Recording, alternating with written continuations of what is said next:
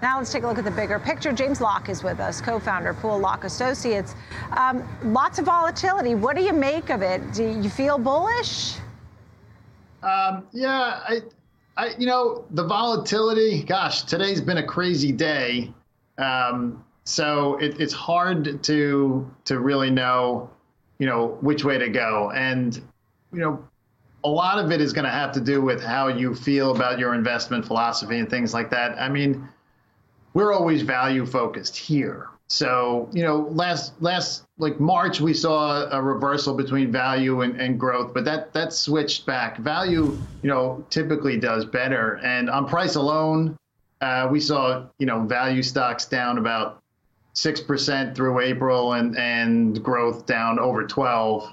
Um, you know that relatively good performance is due to shorter duration of those value stocks right in this rising environment. Uh, so we also saw a lot of those large caps take those big gap down, you know, gaps down, things like that.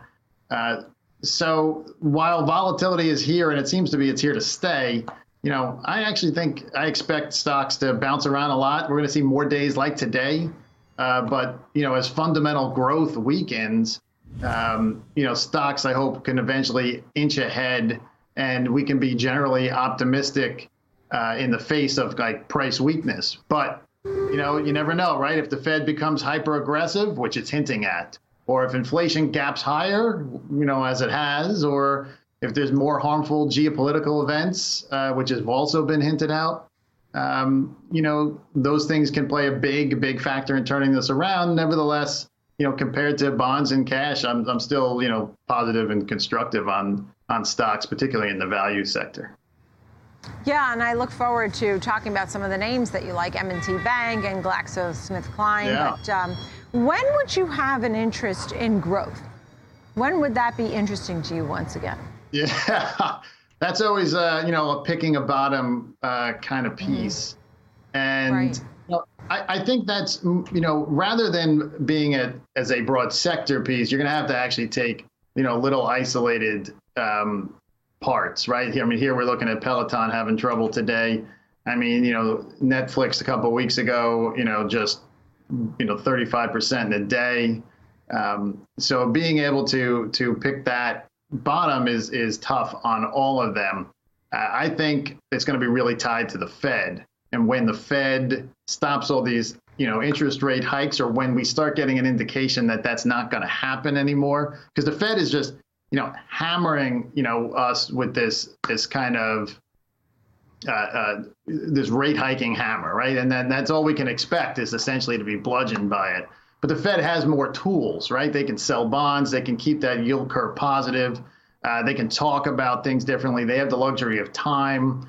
Uh, so I think if they can move to that method, to you know, uh, to essentially, and instead of trying to jam short-term rates up in gaps. And when they start doing that, then all of a sudden the growth side might start to look uh, a little better. Got to watch the supply chain, uh, things like that. And so there's there's lots of factors, but it's really tied to the Fed and when they when their language changes. Right, understood. Okay, and we and who knows when that may be. that being said, you have a couple of names: um, GlaxoSmithKline and M&T Bank. Tell us about each of those and why, because they're very different um, type of companies. Why is it that those names jump out at you as possible stock picks? Yeah, I mean, with M&T, uh, they just acquired People's Bank last month. Uh, I expect them to raise expectations following this merger. They just reported above uh, consensus results, and then of course the whole market, you know, dumped M&T Bank, including uh, you know at the end of April, beginning of March.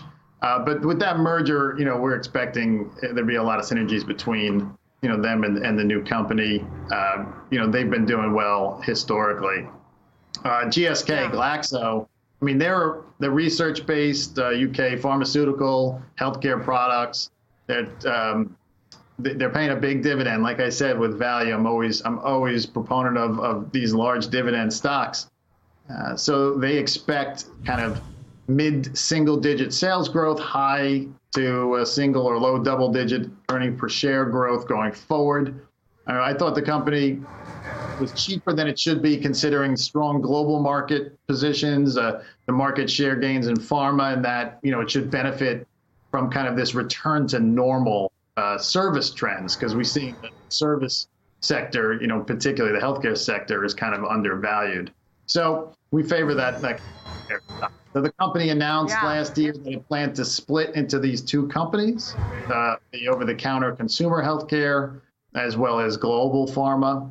Uh, so cost cutting between you know the two, uh, similar to what J and J is doing with that big dividend, 25% upside. Uh, you know, it's very attractive. You know, risk uh, risk adjusted return here.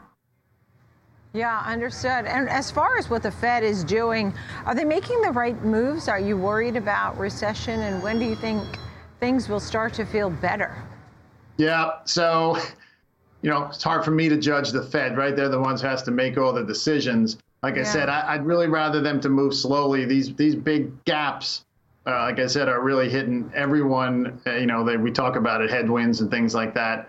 Uh, slow and steady is going to win the race. With the with the, you know, the recession word, that's a little different. Um, you know, the, the New York Fed, they calculate the percentage uh, of a recession within one year and based on different things long, intermediate, short term rates, things like that. And in the spring of 2023, it was 6%. That's what the Fed came out with. Then it dropped to 5%. So it's a low percentage, right? And it's hard to imagine that we're going to drop into a recession unless things change with consumers in as good shape as they are. Uh, so most recessions really start when consumers are not in good shape, when they're in bad shape. So, you know, there's been some yield curve inversion. We've talked about that. Uh, but, you know, if the Fed comes in and starts uh, saying, hey, yield curve inversion, uh, and starts essentially yelling fire in a crowded movie theater, well, that becomes a self propelling, you know, fulfilling prophecy. Right. Uh, so as long as the, the Fed doesn't start gapping up rates by 75 basis points, uh, there's no reason to really believe that we're going to drop into that dreaded R word, a dreaded recession. Yeah, well, we don't want to really see that, um, but you know, we're we're hoping that the Fed can orchestrate a soft landing. And I know you're still constructive on stocks at this time. James Sure. Locke, nice to see you, co-founder Pool Locke Associates. Thank you. Have a great one.